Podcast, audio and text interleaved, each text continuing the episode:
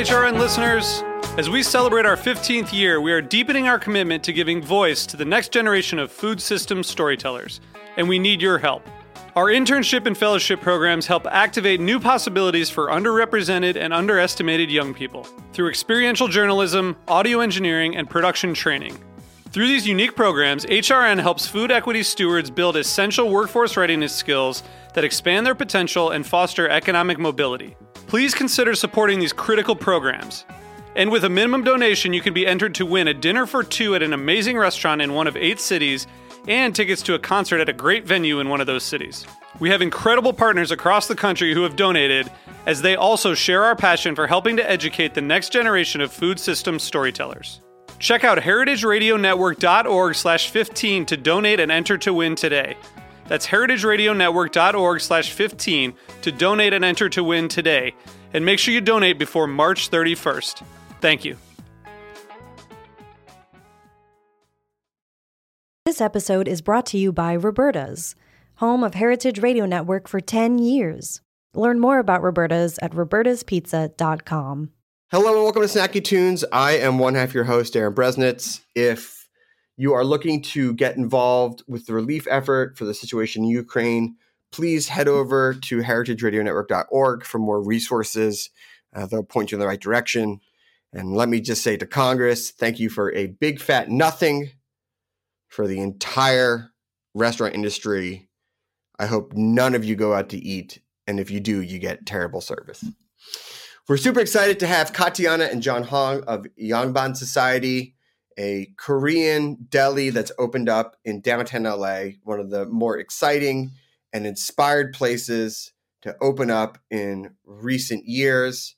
It's a delicious spot, and we talked to them about their upbringing, their dive back into traditional food, and then filtering it through their own perspective and what one can experience when they go to eat.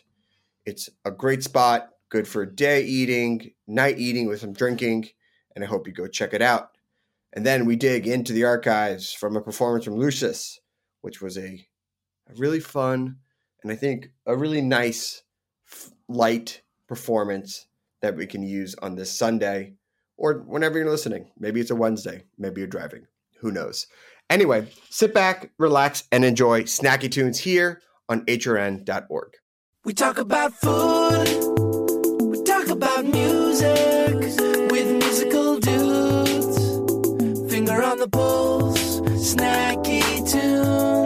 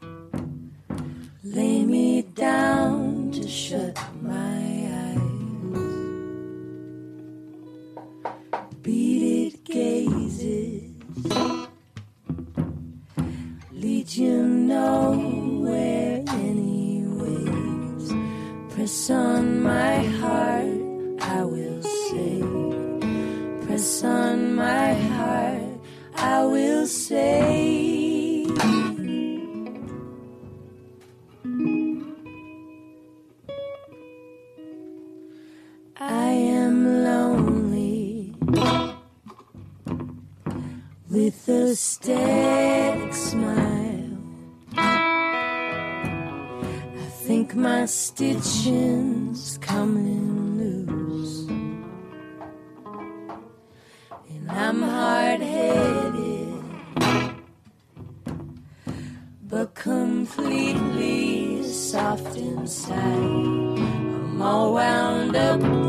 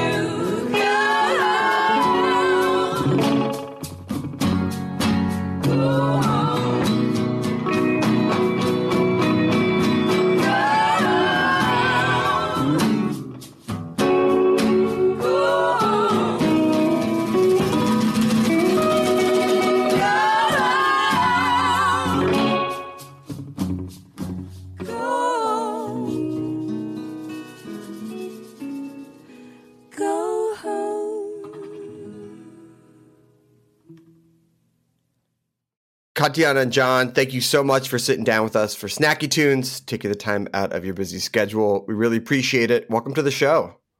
Thank, you. Thanks for having us. Oh yeah, uh, big fan already. Been in a couple times, and uh, I love it. It's so unique. It's such like a great LA only spot. I feel that couldn't exist in any other city. So congratulations on opening. Congratulations on opening during what is, well, Congress said we could plug the leaks ourselves, but uh, arguably one of the toughest times in restaurant history. Yeah, it's a little challenging. It's a little, uh, you know, it's interesting to navigate. Um, definitely has uh, thrown a few curveballs at us, but yeah, we're just happy to be open. Yeah. Um, so, Katianna, you were born in Korea, raised in upstate New York. You could say that those two cultures are are thousands of miles apart, but also maybe similar if people really think about it. Um, what did you see as an overlap? How did you draw from both? Was there like a push and pull in your childhood? So yeah, I was born in uh, South Korea, then adopted when I was really young. I, I was three months old, um, and I grew up in upstate New York. Um, my dad is Jewish. You know, my mom is Irish Catholic. Um, the air, the suburb I grew up, you know, it's outside of Albany, kind of close to Saratoga Springs. It's um, it, a lot of Italians. It's very very white, I guess I'd say. There's, you know, only like one or two Asian families I grew up around. Um, so it was interesting. I think I identified more as like Caucasian or, or white for a very long time. Mm. Um, and I knew that I was different. I knew that I was Korean. I knew that I looked different, obviously. Um, but I just, I didn't, I guess I didn't really understand what that meant because I just wasn't surrounded by a lot of Asian people to use as a reference Mm. see the way other people were growing up or some differences in culture.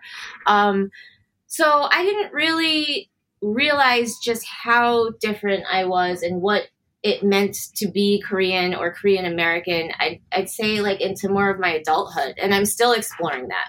And this this restaurant, this project has been really explorative and really um, educational for me, and and learning about Korean culture. You know, the things that maybe um, I can identify with, the things that I'm okay and I'm going to take a pass on, and just Hmm. like, you know, becoming more comfortable, I guess, owning that title of Korean American and understanding that that is something unique and specific to me and not that I don't necessarily need to try to be more Korean or be more American. Um, and just, yeah, embracing just kind of my own experience and John doing the same thing. And John, you had a different type of experience because you grew up in Highland Park, a big uh, home to Korean Americans, and so you had maybe the opposite type of of, of upbringing, um, and you had a huge family. That food and celebration and hosting was a big thing. Um, did you lean into the the Korean American um, aspect of your upraising, or did you do something where you're like, I don't want this. I want the more white. Like, please do not put anything fermented in my lunchbox. Like, just give me the Wonder Bread Right. um, at school, but at home, you're like, I sort of love what we're doing. Just don't tell my friends. yeah, I think there's a little bit of that. So I grew up in Highland Park, suburb of Chicago. So Shout out.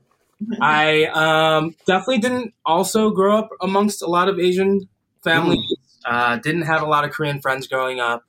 Um, so yeah, you're playing that battle of trying to fit in, and Mm, uh, what doesn't help you fit in is smelling like kimchi. Um, yeah, Those are just facts. It's science. Well, now Um, no, it does. no, it does. So, you know, you're always the same thing. You're navigating how to fit in as a kid, and you don't really appreciate the things that make you yourself or unique or individual quite yet. And I was kind of juggling those same things and uh, trying to fit in while, like you said, closet, like, where's my kimchi at at home? Yeah. it's just kind of you know walking that tightrope and as you get older you realize that those are the things that make you unique you special to kind of yourself and for me this project has been a full circle kind of experience and being able to reignite that passion for not only my culture and history but some more of like my familial history and stories Mm. things that kind of remind me of growing up uh, in a korean household uh, a household of korean immigrants Now, you both wound up training classically, going into fine dining, and meeting at Josiah Citrin's Mélisse, which is, you know, shout out to Josiah, absolutely legendary. Um, but you know, this was uh, a few years back. What drew you to this style of cooking, or did you feel that this was the only style of cooking that could get you to that? high level recognition of chefdom, which has changed now. But you know, this was I I don't know how many years ago, five, ten years ago, where you're like, there's one way to national prestige. It is Michelin star style, Eurocentric Right. type of dining. Yeah, I mean, I think I think for me, um, I like when I got into cooking. I think I'm just naturally kind of competitive and intense and obsessive, and so for me, yeah, that I wanted to be the best. I wanted to work, learn from the best, work with the best, and so yeah, like you said, at that time, that was that was Michelin. That was Michelin Yep. stars. It was fine dining. And I loved it, and I love the intensity of it. I, you know, I love the competitiveness. Um, I I thrive in like stressful environments, Mm. so You, I you picked the right profession then. yeah, um, I loved all of that, and I loved constantly learning. I loved um, pushing yourself creatively and technically. Um, it was just really fulfilling. Um, it's a place where what I enjoyed about it too was that like you can always be better. Mm. Great high five! You can always be better tomorrow. You can always make a better dish tomorrow. You could always think of a new way to do it, um, a new technique, and something more innovative. Um, so I loved all that and I was drawn to it. And I think for a lot of years, my goal was to eventually have, yeah, like a fine dining restaurant of our own or my own and get Michelin stars. And just at some point that changed for me. Um, and it's nothing against fine dining. I still love fine dining and it, it has like a place in my heart. I just, at, at, at a certain point for me, the, the value wasn't there anymore, Sure. personally. Sure.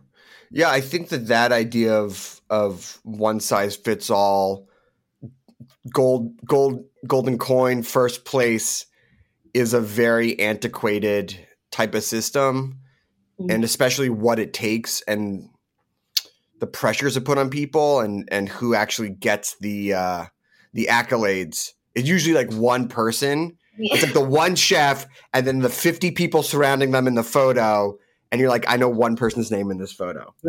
yeah.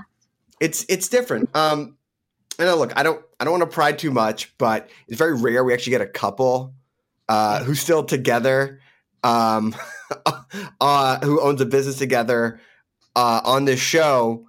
Um, what was the courtship like? Like, how did you guys meet? How did you guys know that this was not just a professional but a personal relationship? And then also, it's a personal relationship. Then you also went into business together. What was that journey like?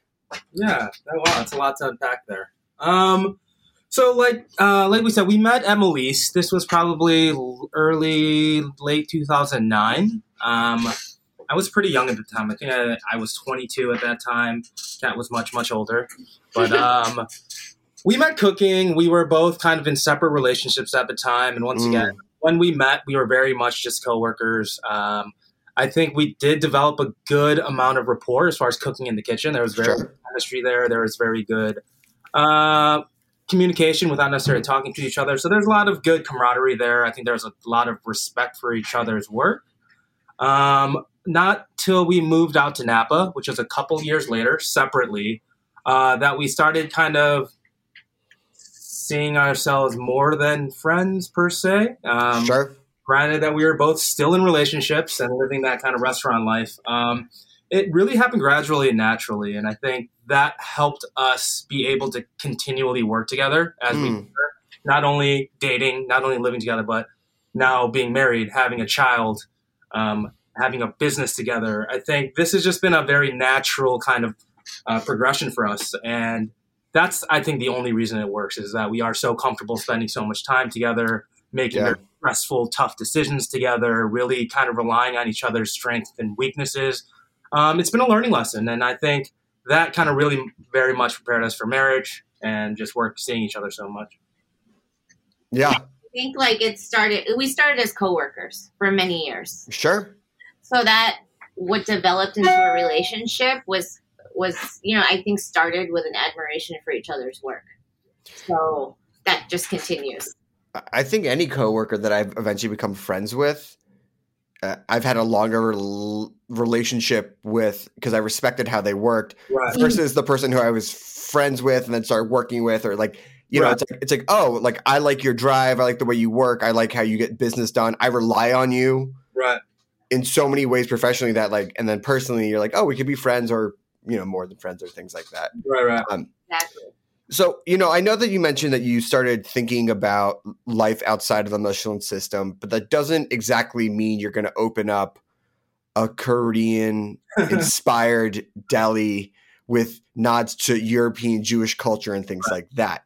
Um, and we've seen some of this trend happening more in the pandemic of just this examination of like, I came from a culture, it's usually first generation immigrants. Right. I came from a culture. I love part of it. Some of it I I, I want to take. Some of it I want to put away. Um, when did you start thinking about uh, uh, the restaurant? Because I know that this was supposed to open a little bit pre-pandemic, and they got things off the rails. But when did you start saying like uh, Korean culture and Korean cuisine is like what we want to actually start thinking of for a restaurant of our own?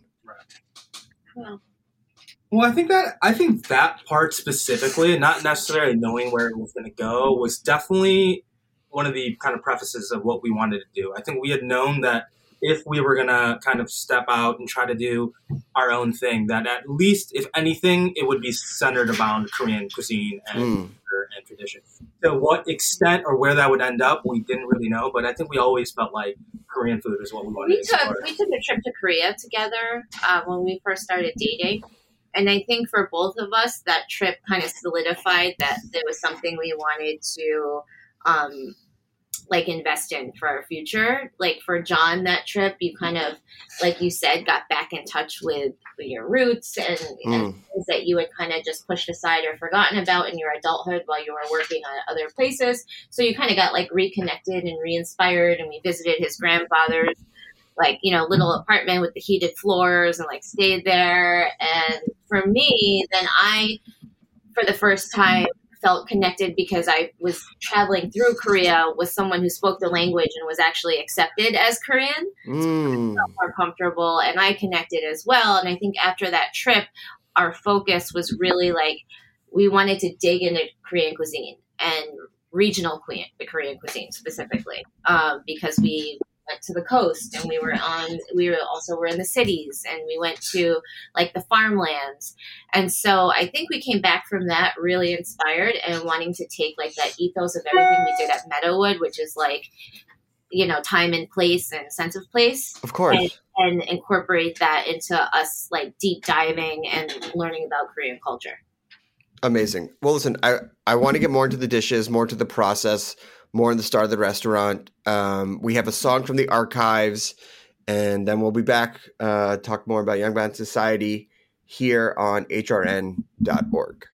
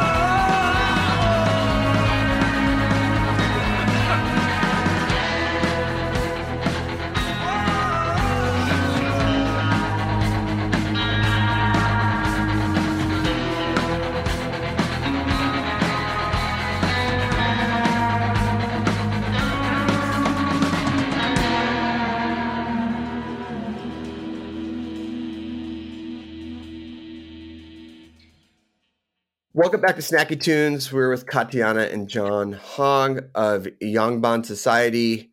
And one of the most amazing things about going into the restaurant is that it doesn't feel like any other Korean restaurant I've been into. And being in LA, there's so many different iterations. You know, for for those who are unfamiliar, it's the largest pop, Korean population outside of Korea. There's, I mean, it's you could eat there at a new place every day and barely scratch the surface if you did a couple of years. Um, but what I love about it is that it's inspired by Jewish delis, and then also, John, when when I was there last time, you were telling me that also these banchan markets. Um, how did you decide on your approach? You know, beyond just doing the cuisine, you know, what did you want to do for service? What did you want to do that was different, especially opening up a Korean restaurant in a city that has so many? So I think what we knew stylistically is we wanted something very neighborhood driven, very approachable.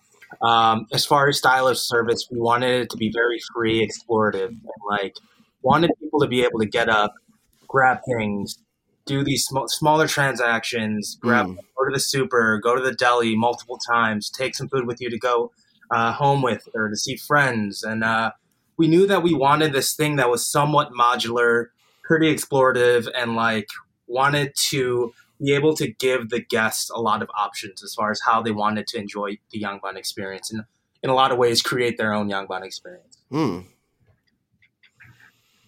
For sure, for sure. I think again with with the deli vibe, we love how things are sold by weight. So you Mm. can as little or as much as you like.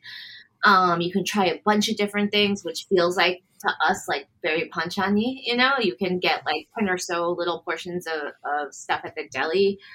Um, but yeah, mostly we wanted a place that you could come back to many times, and your experience would be different depending on the day or what mood you're in. Sometimes you're just swinging in and getting takeout to bring to like a friend's house, or maybe you had a long day at work and you're getting dinner to take home, or maybe one night you're coming to celebrate and you know you're gonna get a caviar supplement and a bottle of Krug and like really Let's go. hang out. Watch You know, so it's like we just felt like we thought we were giving people that freedom to kind of create their own experience. It's dangerous because when I eat those potatoes, I go like, "You definitely ate a pound of potatoes. You know that because you bought a pound of potatoes and you ate them all." Yeah. oh, that was a small portion. And- Um, y- y- you know, you talked about wrestling with this Korean identification. Uh, like, am I Korean enough? Do I think I'm Korean?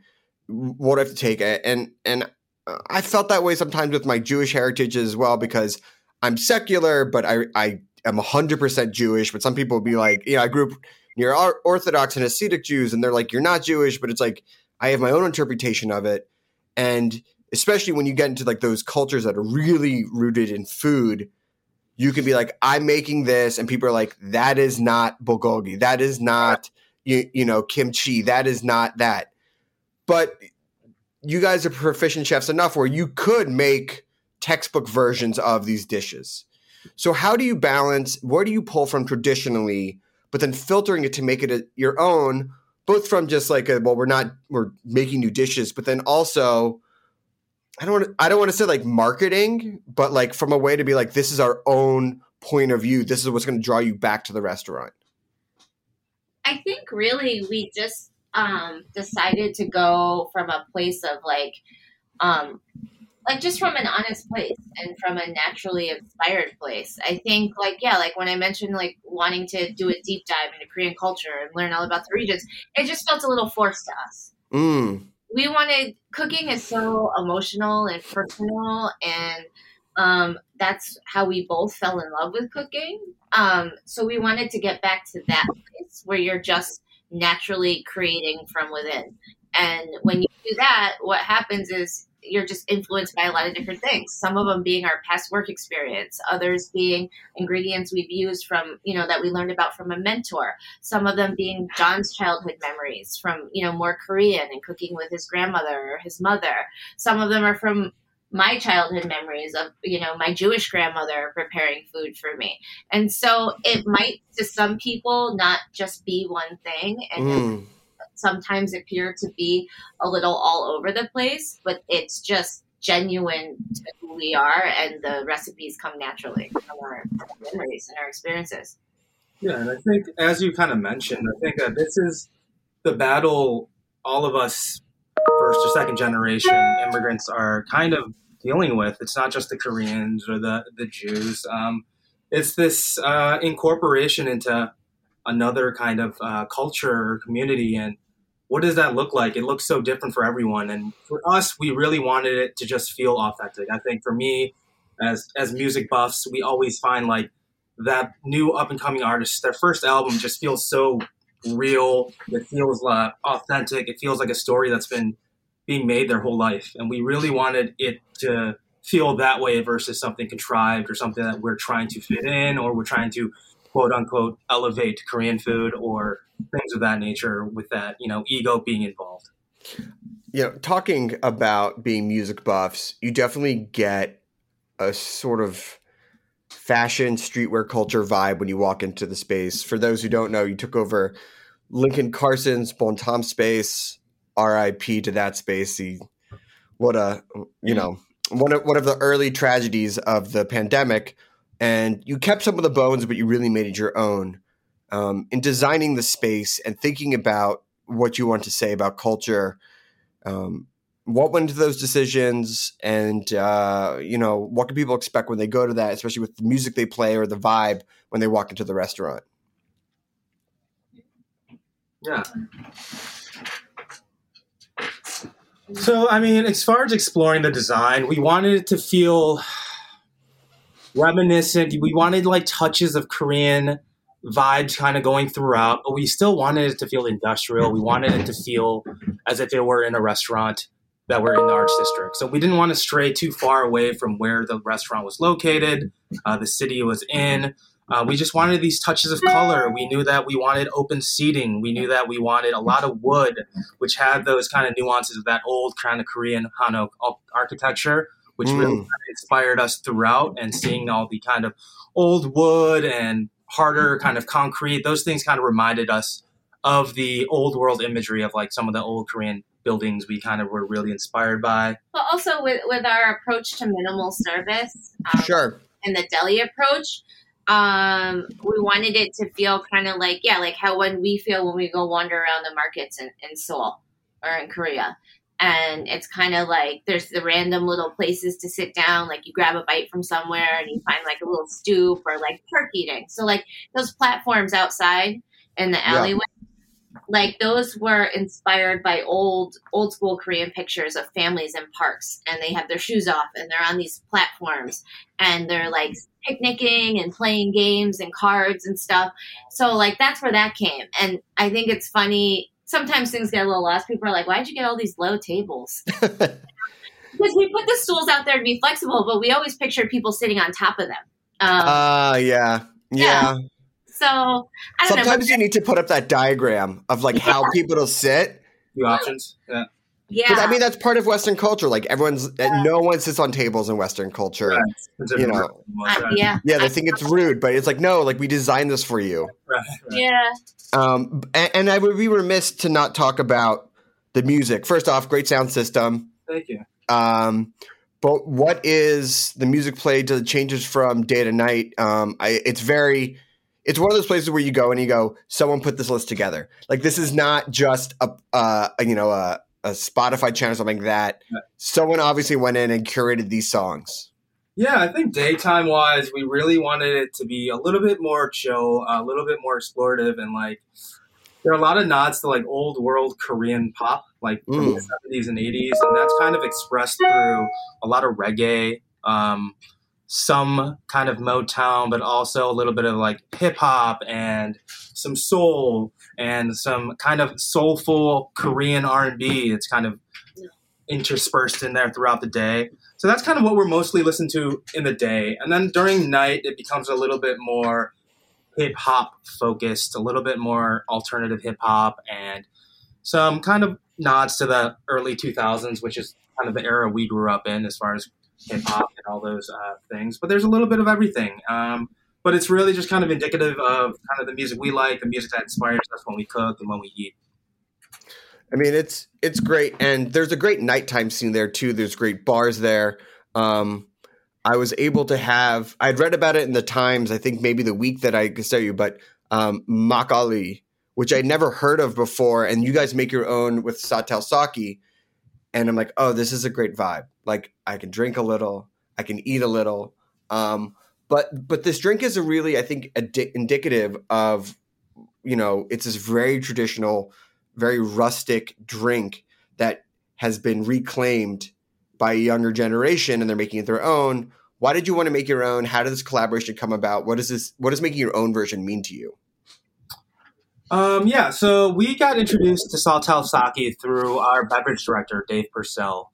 Um, we met and we were actually talking more on the sake side of things when that they had mentioned that one of the uh, the proprietors really loved making their own um, makgeolli and wanted us to try it. Um, had some and we just loved it. We thought that, like you said, it was reclaiming this old kind of traditional idea, but also being able to explore new ways on making it, the process, um, the way it's packaged and served. Uh, so for us, the major difference is that they're using uh, koji instead of nuruk, which is the fermenting medium. So it's Mhm. medium. So it's it's a little fruitier. I think it's a little bit more floral, a little lighter on the palate. Um, the nuruk, the Korean method, is a little bit more uh, probiotic. It's a little heavier in the ferment and like the natural kind of yeast going on in there. So we like its delicacy. We like that it goes well with some more of the vegetal aspects of our food. Um, and that it kind of carries on that story. It's branded in our colors of blue and, and neon um, pink, and it That's really awesome. carries that story and kind of what we're trying to do here at Yangban. It's definitely when you bring that because you can get it to go. When you bring it to someone's house, they're like, "This, I don't know." Like, let's let's crack that. I love it. So, you know, uh, to bring it a little full circle, you know, now that you have a kid and the kid's going to definitely grow up in the restaurant, there's no way around it. Um, but given the wide acceptance of different cultures and food and things like that, do you think this rejection of traditional food or this, like, don't pack this in my lunch? Because to me, if I was a kid and I could go to the restaurant and be like, all right, put all this in my lunchbox, that's a win for me. Right. Um, do you think that that rejection even exists, or do you think that kids now are going to be like, I'm so proud of where I come from, culinary wise, and I'm going to show that off at school every day? That's a really good question. One that I haven't really thought about, but I think in just like my first thoughts are I think that like cuisine has globalized a little bit more so than let's say when I was growing up or when you were growing up. And also we were I was just talking about it with Kat the other day is that you know, we were both we grew grew up in suburbs of small mm. cities in small towns. Right. our daughter's growing up in the heart of Koreatown, and it just it's like one, as you speak full circle. It's really weird that she's getting to grow up with all this Korean food, all this culture, all this representation around her. We've opened a quote unquote Korean American restaurant, so we're actually also super kind of intrigued to see how it plays out for her and what she gravitates toward, whether it is that Korean culture of her grandparents who she's super close with, or if she wants to be a little bit more Americanized or herself. And uh, I'm not sure wh- which way she's going to go yet. It's interesting. She speaks fluent Korean right now, Yeah. and it's really it's a trip for uh, you know Kat's daughter to speak Korean and them to not be able to communicate in a lot of Yeah. ways together. It's, it's fun. wow. Yeah.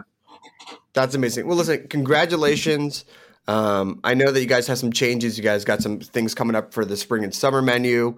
And then also, you guys are going to start offering, if you're intimidated about picking what you want, you can go to Open Table, book a curated chef's tasting menu, which is really nice, which uh, is so funny because you think you can get away from that fine dining curation. Right back in. It just pulls it. You go, you go, I wouldn't order it that way. You can order it however you want. Let me just course out a few things for you, right? Yeah.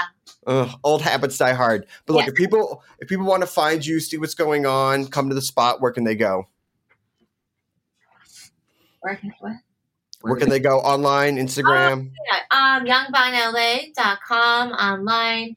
Um, yangbanla is on Instagram as well. Um, I'm on Instagram, Katianna Hong. He has a profile, but he's not on Instagram. It's fine. It's it's fine. Posting a lot. It, it, you're like, oh, It's my nightmare. Um, all right. Well, listen. Thank you so much. Congratulations. One of one of the most exciting places to open, and I will definitely be back soon. Uh, we have a song from the archives, and then a live performance from Lucius from the archives here on Snacky Tunes on hrn.org.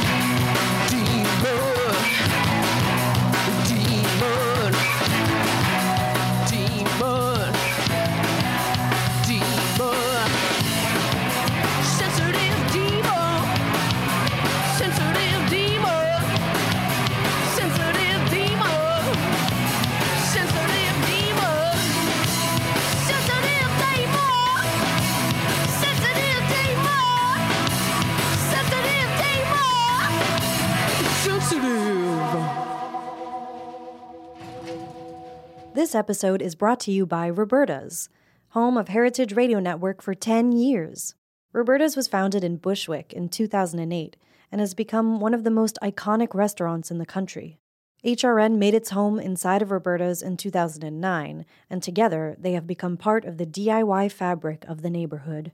Roberta's, the pizza restaurant, is open for lunch and dinner seven days a week and serves much more than just the famous wood fired pizzas. Their team dreams up new salads, pastas, and sandwiches on the regular. Roberta's Tiki Bar is alive and well in the back garden, serving up frozen drinks in the summer and hot toddies in the winter. Stop by the bakery and takeout spot next door for fresh breads, sticky buns, and pizzas to go. And of course, there's the two Michelin starred Blanca tucked away in the garden for truly daring diners. But Roberta's also extends beyond Bushwick, with multiple locations in New York City and now in Los Angeles. You can also find their frozen pies in grocery stores around the country. The spirit of Roberta's, like Heritage Radio Network, is everywhere. Here's to many more years of pizza powered radio. Learn more about Roberta's at robertaspizza.com. I would like to welcome to Snacky Tunes, Lucius. Thank you. No, Hello. there's five of them, um, and just so it does not go to waste, they're all dressed in gender-specific matching outfits. Um, welcome to the show. Thank you. I was telling some of your boys that I saw you play at uh, Hamageddon at Googa Mooga, uh, and drew me in across the field. And then I was like, "Oh, these guys are great." And then, lo and behold, Girlie Action, Forrest works with you, and they sent you our way, and here you are on a We're happy to kind of here. overcast, gray, December-ish day. Yeah, Um, but surprisingly warm. surprisingly warm. Yeah. Uh, so I want to start with the house in Ditmas Park because I had only recently learned about its Victorian secrets, and I want to know how you found the house and you know where it seems like that's kind of where it all began. Well, Holly and I had been singing together and writing before then, but we found the house on Craigslist, and um, we were just looking for a place with a bunch of friends, and um, we knew nothing of the house's history through the through the Craigslist posting, and we showed up, and we had already lost a house that we really wanted to have, so we were sort of wary of the situation. Like we didn't want to get too excited about something that was not going to happen. When we showed up, we walked through the front door, and there's like vintage organs and a grand Steinway piano and a recording studio in the basement, and it was sort of like what? what kind of dream did we step into? Um, What was the working order of all the various working order? It all kind of worked, or We just needed to tune the piano and everything was yeah, Yeah. it was working. There was a couple pianos in the house that were like from the Yeah. 1800s that definitely were not working, but um, I mean, it was pretty pretty magical. amazing. Yeah. Did you just were like, we'll sign right now. We don't care. Well, then we we saw the rest of the house, and it was just yeah, it was sort of We're like we have to make this work.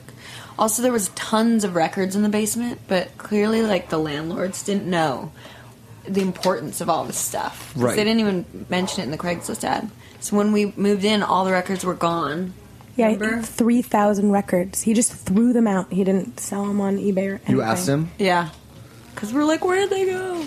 Oh, threw them out. They're old records. Like you just, they just had no idea.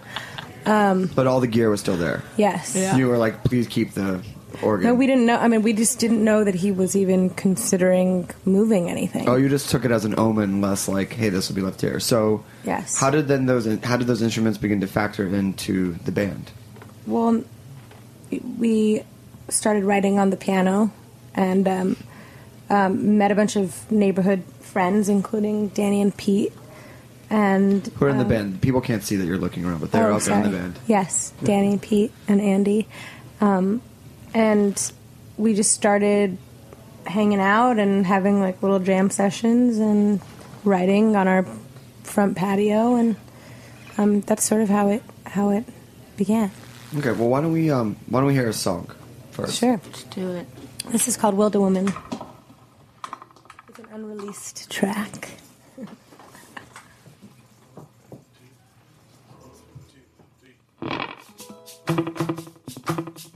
Thank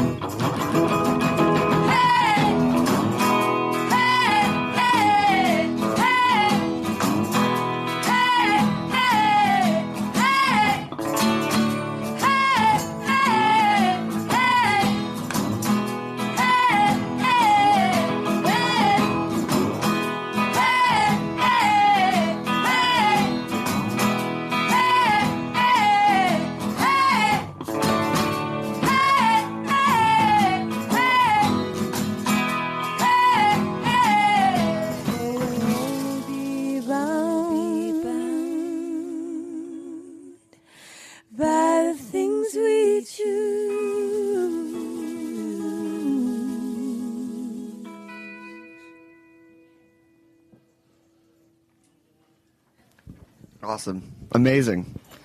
Um, It's really funny to watch all these people. I know. So you you see, it kind of like answers your question. Like they, the people, the table by the window, they hear it.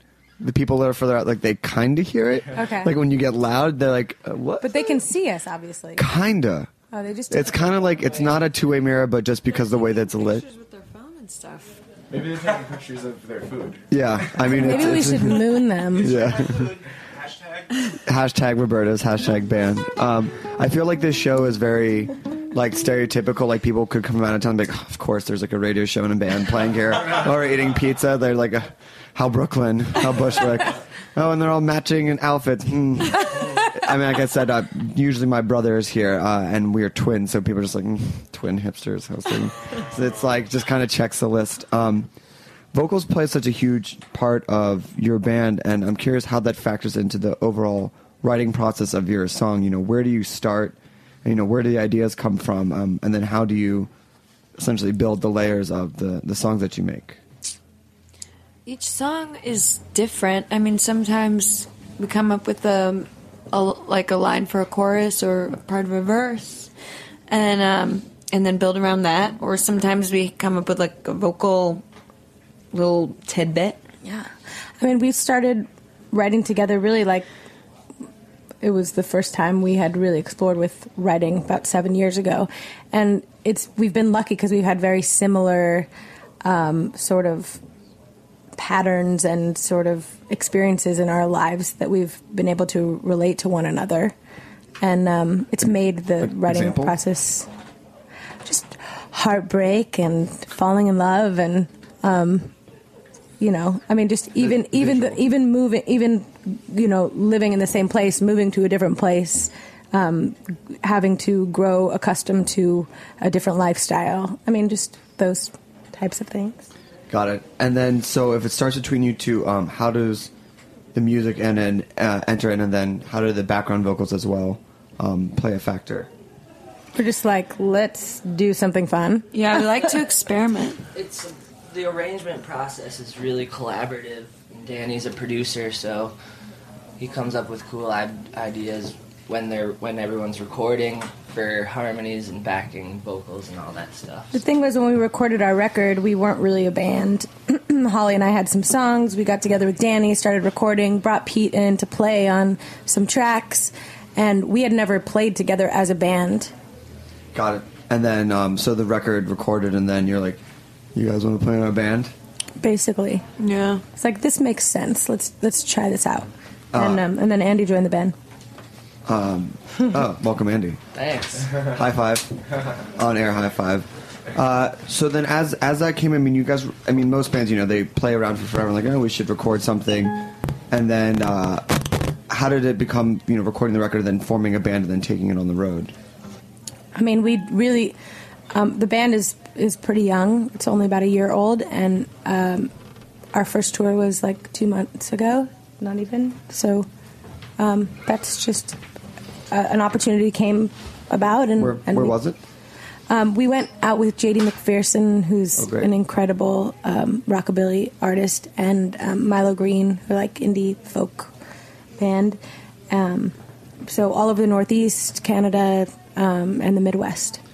So I mean, you guys are essentially band first and now becoming friends type of situation. I mean, most people not friends. Okay, Yeah. Let's talk, okay, let- this just got real interesting. Let's talk about it. No, we we um, we met. Um, we all met through this band, sort of. In you know, we all we all knew each other through the small community of playing music in the same city, but uh, it did bring us all together. And you know, we met Andy not too long ago, but Danny had been working with you know Andy uh, was playing another band called Annie and the Beekeepers.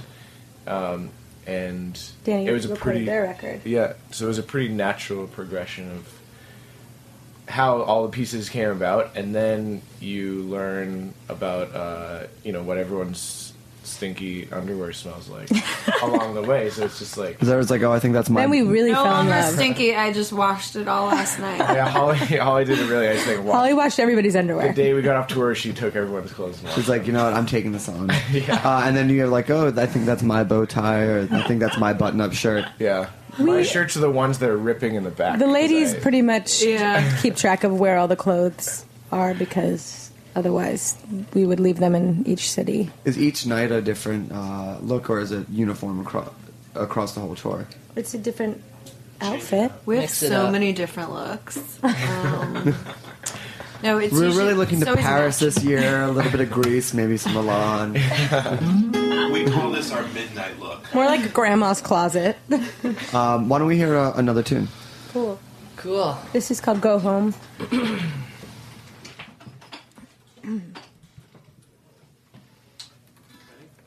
yes. Everybody good? I'm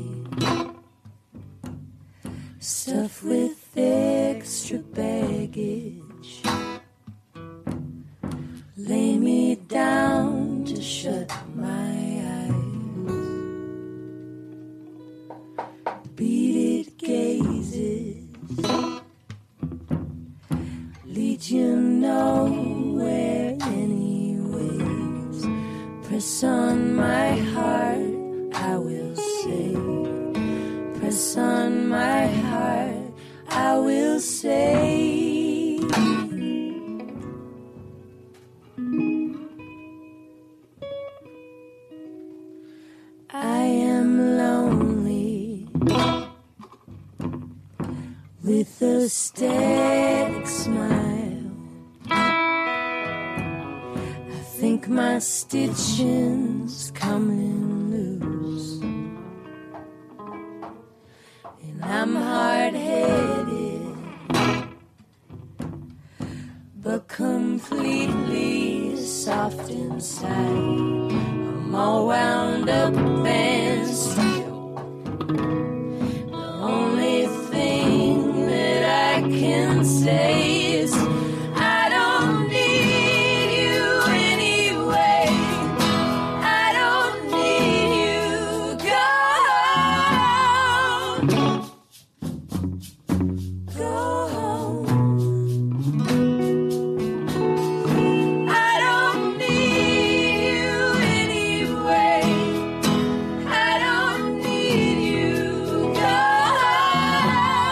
Thank you.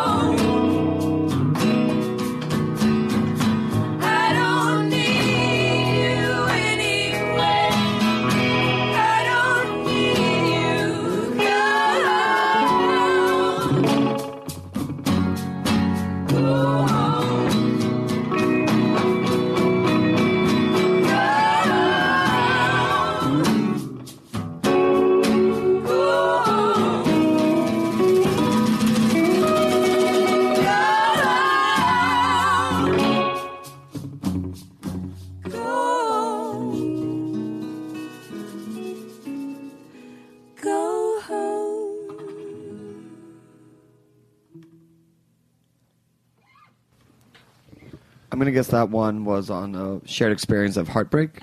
Just hoping I'm not reading into that too much. Um, I want to talk about the comp that you made um, because freelance whales are good friends of ours and good friends of the show. They were on two weeks ago. Um, and we love them. Um, they actually re-recorded our theme song, and they're the best. Uh, but tell me about this comp, like where it came from, um, how it came together, and Our van was stolen with all of our gear after our show um, back in, what was it, July or something.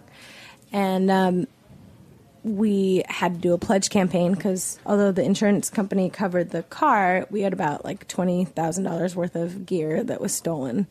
And um, basically just called on all of our friends for help. And through that, we sort of came up with the idea of doing a compilation disc um, friends covering friends songs didn't have to worry about copyright didn't have to worry about any of that so um, uh, the freelance whales uh, gave us permission to do their tune they're good friends of ours and um, that's how that came about who else was on the comp?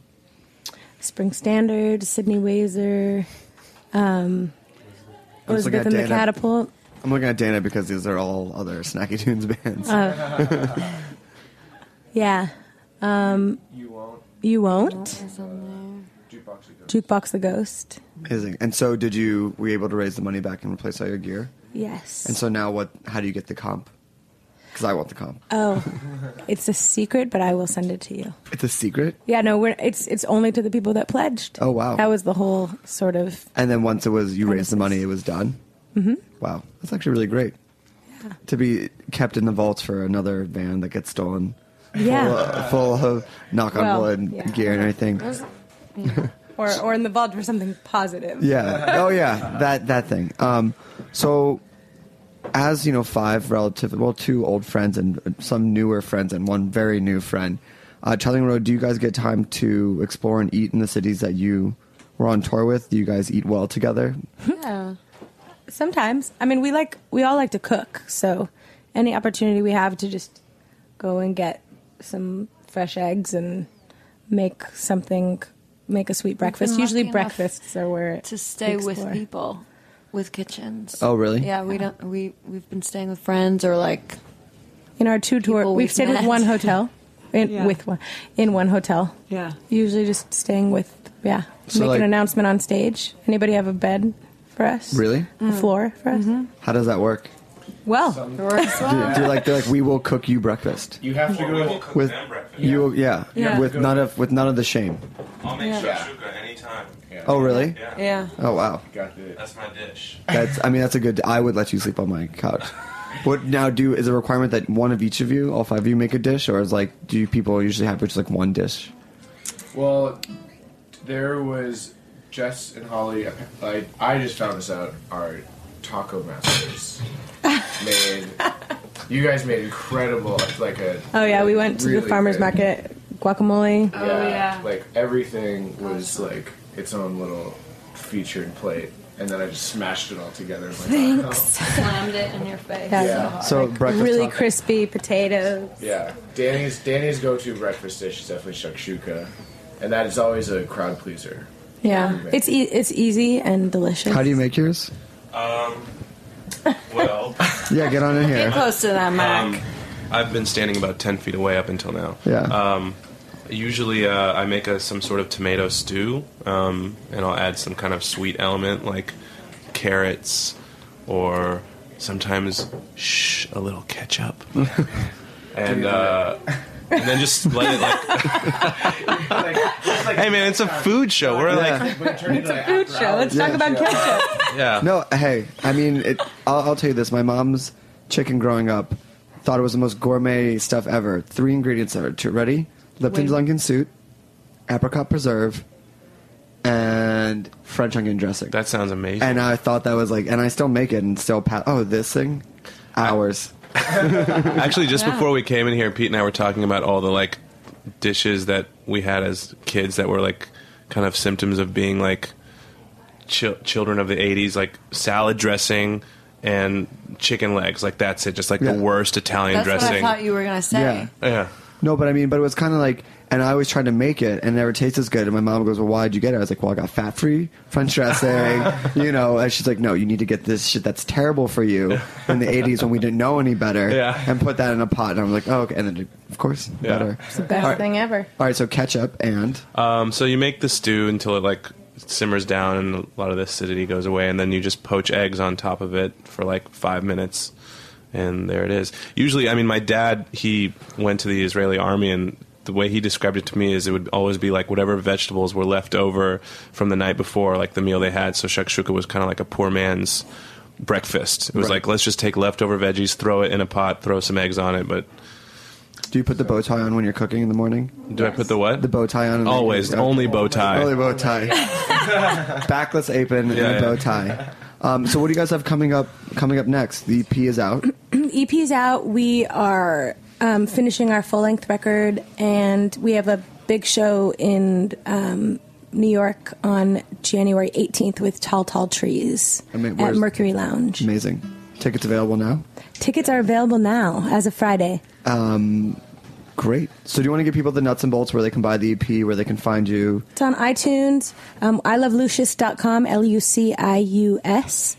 Um, we're on Facebook and Twitter and Instagram and all those things. And um, yeah, thanks so much for listening. Yeah. Um, you want to give that, those keys a test, to make sure that it.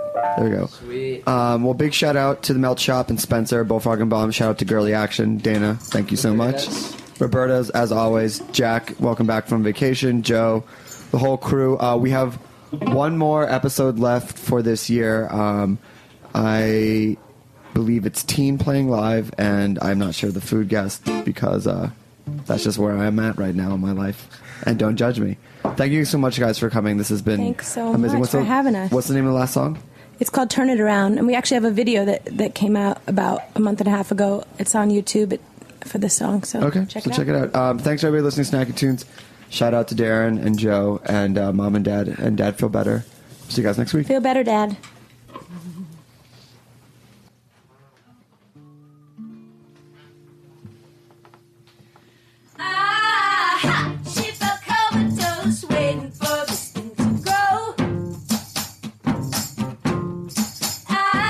哈